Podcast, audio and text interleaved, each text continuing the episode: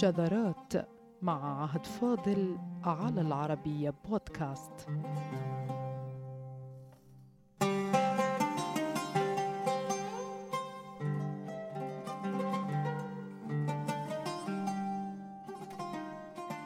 قصة شاعرنا هذه الحلقة تصلح لأعمال السينما ومسلسلات التلفاز فهو شخصية غير عادية.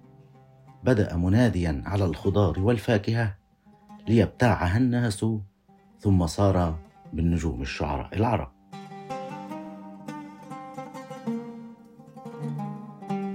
ينادي على الخضار والفاكهة كما نسمع اليوم البائعين الجوالين ينادون على خضارهم وفاكهتهم في الأزقة والشوارع لتبتسم له أقدار دنيا الشعر. ويصبح شاعرا تطرب له الملوك. فنال منهم ما أغناه عن التجول في الشوارع لبيع خضاره ثم اختفت أخباره عن الناس ولما مات لم يعلم أحد تاريخ وفاته.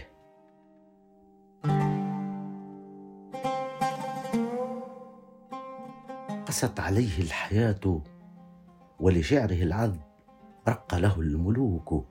فأخرجوه من بئر المعاناة وخلدهم هو بقصائده. إنه أبو الفرج محمد بن أحمد الدمشقي الغساني والذي ولد ومات في القرن الرابع للهجرة والملقب بالوأواء وخلع عليه هذا اللقب لأنه كان في أول أمره مناديا في دار البطيخ. ينادي على الفاكهة.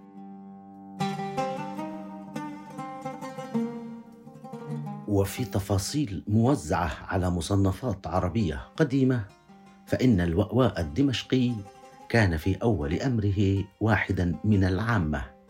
يعمل في فندق وكان يتولى بيع الفاكهة ويجني أثمانها فقيل عنه لم يكن من أهل الأدب ولا ممن يعرف بقول الشاعر.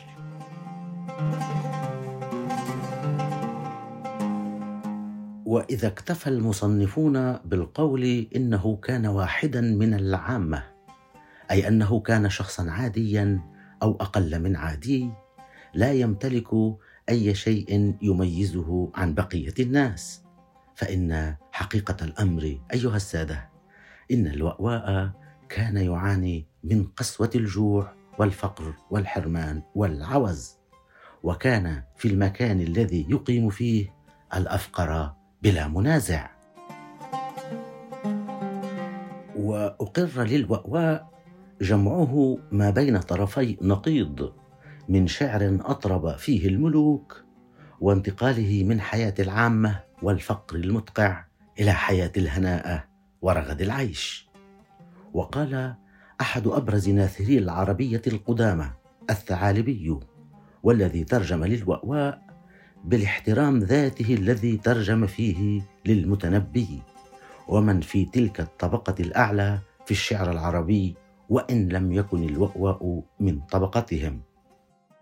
قال الثعالبي ان ما جرى مع الوأواء أمر عجيب الشأن ووصفه بحسنات الشام وصاغة الكلام. لكن هل كان الوأواء مناديا يبيع الخضار والفاكهة في فندق أو سوق؟ فحسب. تفاجئنا مصنفات قديمة بأنه كان بائعا جوالا يروح ويجيء مناديا على خضاره وفاكهته. تماما كما نرى الآن بائعين جوالين يسرحون في الطرقات وينادون على خضارهم وفاكهتهم وكان الوأواء في ذلك الوقت واحدا منهم وعاش طفولة فقيرة للغاية ويختلف على اسمه الذي لا يعرف منه إلا أنه محمد بن أحمد ويكنى بأبي الفرج. وقيل أما أبو الفرج فقد كان يسعى بالفواكه رائحا وغاديا. ويتغنى عليها مناديا أي أن الرجل كان بائعا جوالا.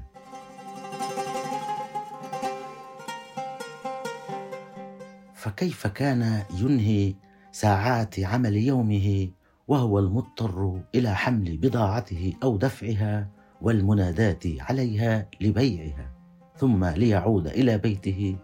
وبعد كل هذا الإنهاك تقول المصادر إنه كان يجد وقتا لقراءة شعر أبي نواس وعمر بن أبي ربيعة والمتنبي وأبي تمام فيحفظ منها ما يحفظ ثم يغرق في نومه وإجهاده ليصحو من جديد ويسرح في خضاره وفاكهته مناديا عليها.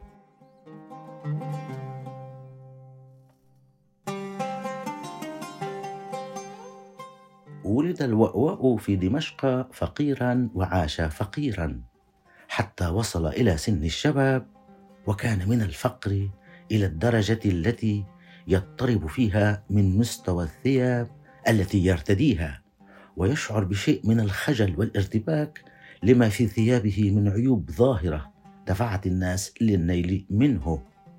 ولما خجل من ثيابه نظم قصيدة بواحد من كبار الناس في ذلك الوقت يطلب منه ثيابا ليرتديها ويتزين بها فيدفع عيون الناس عنه.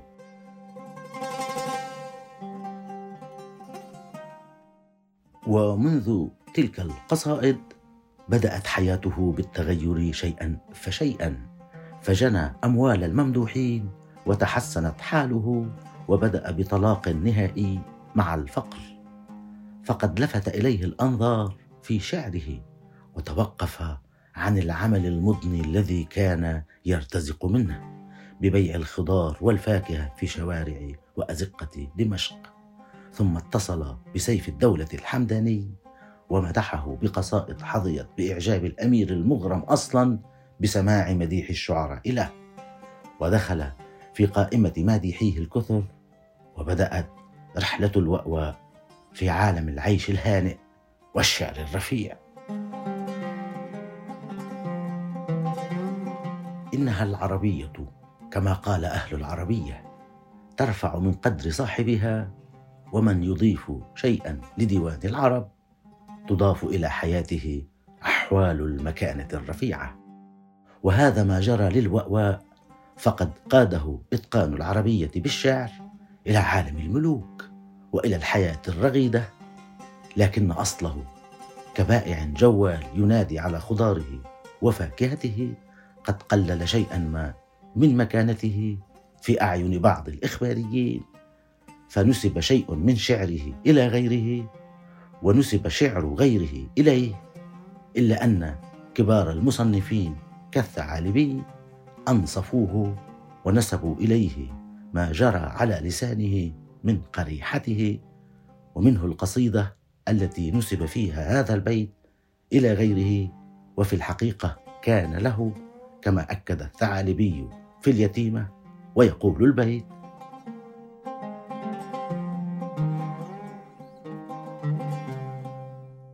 وأسبلت لؤلؤا من نرجس وسقت وردا وعضت على العناب بالبرد وهو من بدائع التشبيهات بحسب الثعالبي في قصيدة الواوا التي قال فيها قالت وقد فتكت فينا لواحظها كم ذا اما لقتيل الحب من قود وأسبلت لؤلؤا من نرجس وسقت وردا وعضت على العناب بالبرد.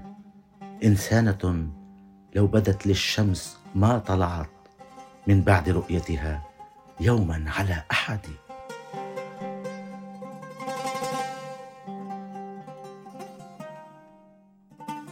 بائع الخضار والفاكهة المتجول ذاك كما لو أنه استقى من الفاكهة التي ينادي عليها الصور والتشبيهات كما قال في الدمع. جعلت تشتكي الفراق وفي أجفانها عقد لؤلؤ منثور. فكأن الكحل السحيق مع الدمع على خدها بقايا سطور.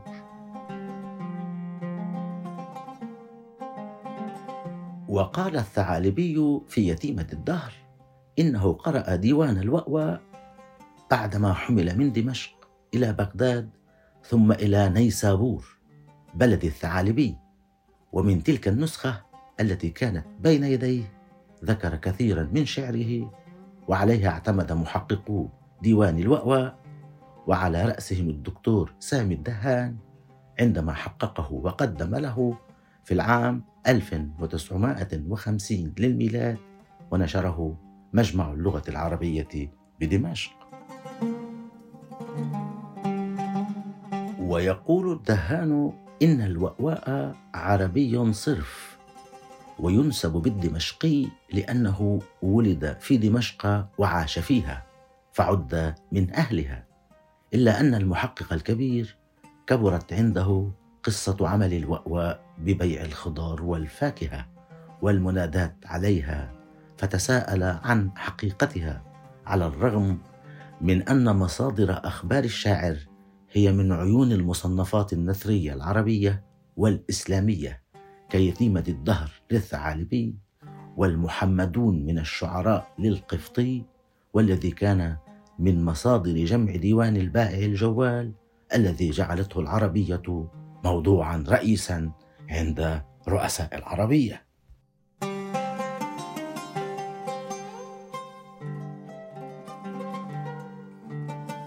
ومات الوأواء دون أن تتمكن المصادر من تحديد زمن وفاته أيها السادة.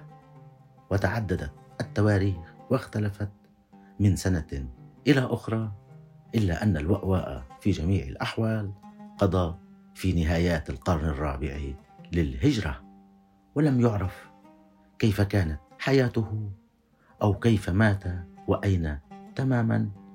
وبحسب من حقق ديوانه فإن الشطر الأعم من حياة الوأواء مجهول غامض لا يعرف عنه شيء إلى الدرجة التي تساءل فيها. هل تولاه مرض أقعده حتى الموت؟ أم هل تراه طلق الشعر بعدما أقبلت عليه الدنيا إثر الجوائز التي نالها من قصائده؟ ويظهر تعلق الوأواء بديوان العرب من خلال شعره الذي لم يبح بأي شيء من شخصيته أو ظروف حياته القاهرة والتي هدها الفقر والسير في الشوارع لبيع الخضار والفاكهة. فكان شعره كله قائما على الوصف والتغني والحب والمديح وبكائيات الحرمان في الحب ولم يكن شعره مرآة لحياته الشخصية. بل صورة من صور التنعم بالعربية لغة ثم شعرا. فانتقل من بائع جوال ينادي على خضاره وفاكهته إلى شاعر بلاط يتفاخر بما قاله الملوك. فعد من بين كبار المادحين إلى جانب المتنبي أبي الطيب الذي تقاسم وإياه مدح سيف الدولة.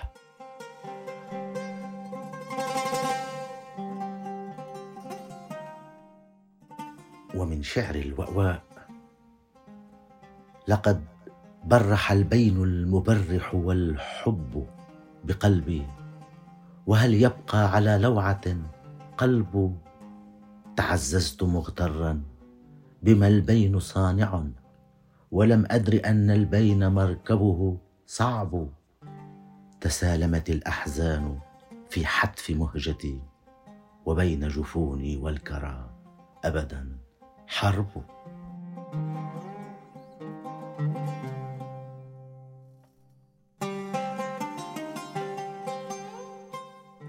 ويقول الوأواء وشعره كله عن الحب وألم الحب والهجر والوصال يقول لكرامتي أعرضت لا لهواني لم تجفني حتى اهتممت بشاني أصل التغضب في هواك محبة تدع المحب بصورة الغضبان.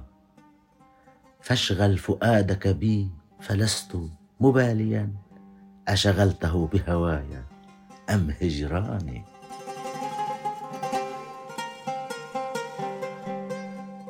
ولما وصل إلى الملوك قال ما قاله فيهم فوصلوه صلة إثر صلة. فطلق التجول بائعا للخضار والفاكهة بعدما ابتسمت الدنيا له على يد ممدوحيه. وبعض المصنفين يرجحون أنه قد يكون طلق الشعر نفسه بعدما دخل في رغد العيش وارتاحت قدماه من السرح في الأزقة للمناداه على بضاعته.